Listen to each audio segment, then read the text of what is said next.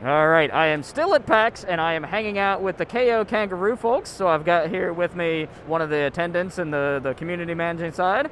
And so introduce yourself, please. Sean Halliday. I do the community development.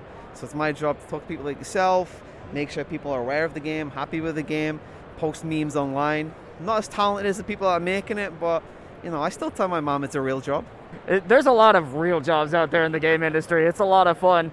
But I was not aware of just the history that KO Kangaroo had. So can you tell me a little bit about how we went from players kind of just really wanting this and then going into this reboot? So the series has been around since 2001. Started on the Dreamcast and PC. And the second one was on PS2, Xbox, and GameCube. The third one did not come out in North America. It was just PC exclusive. But you can get that now through zoomplatform.com or geg.com. We had a PSP game, which was kind of like, I guess, a remake of the second one with some extra elements and multiplayer modes, and then a Game Boy Advance game. But we don't really talk about the Game Boy Advance game too much. And what happened was we finished our previous projects. You know, we had the Urban Trial series and Steel Rats, and then we were looking around and thinking, well, you know, what's next for us? And we saw that our community had started a hashtag called Bring Back KO, and we're like, okay, let's see what's going on here. More and more people got involved. I'm like, all right, let's do that. Remastered the second one, put it on Steam for a very low price. We've given it away a few times as well.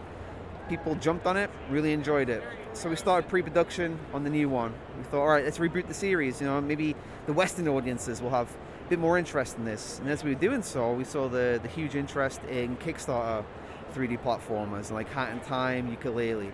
And we accelerated pre-production as it went on. We saw that the likes of, you know, Crash Bandicoot came back, Spyro, other platformers. You know, there was a real interest there.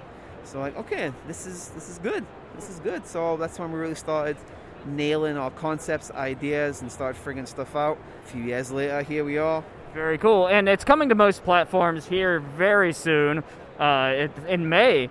27th of May. So not too long. Revealed the release date a few days ago. I nearly did it by accident by posting a tweet with pictures of the booth with the release date on the screens, but I think every social media manager's had something close to that at some point. Yeah. But yeah, physical and digital will be day one. Digital is going to be $30. Physical, there'll be no PC for physical in North America just yet. Maybe that'll change, we don't know. But Switch, Xbox, and PlayStation will be done by in North America by Limited Run. We talked a little bit about how nostalgia is really like a big factor. I mean, do you have any thoughts that kind of extends just how powerful this stuff is? I mean, it ended up being a reboot, but there's going to be interest, right? But how does that translate into like raw numbers? Well, I mean, as I said earlier, you saw in Kickstarter, I mean, around us we have Apogee. Apogee is a very, very popular brand from the early 90s, late 80s. They've got a Boomer Shooter. Boomer Shooter has been on the increase for the longest time. Larian at the front with Baldur's Gate. The Divinity series was from Kickstarter. You know, we saw a huge amount of interest grow around CRPGs, you know, so it wasn't too out of the realm of possibility or realism that other genres would have that, and here we are with this. In terms of how we see the numbers, I mean, if you look now, we've had queues pretty much all day. There's definitely interest in that. People were sad when Crash Bandicoot was kind of consumed by the Call of Duty machine because that was a major blow to the 3D platformer space. And we're seeing the likes of Glover come back as well. And if Glover can come back, then so can we. So I think in general, there's just a lot of interest. And we're trying to not capitalize on that, but be within that. We want to make this game something that new fans can enjoy as well as old fans. It's really a case of blending nostalgia with something new, because if it's just nostalgia, you've already played it before, it's not interesting. So for us, we're making a game that bridges that gap. And I feel, especially if you see some of the crowds that we've had young, old, we've had families come in, we've had kids playing together with their dads next to them and enjoying it. And to me, that's something that we really wanted to do. You know, everything that we've kind of built and crafted was thought about. It wasn't simply just a cash in. We really want to add something to the genre, something new.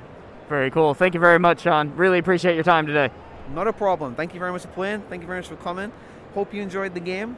And yeah, we'll see how this goes.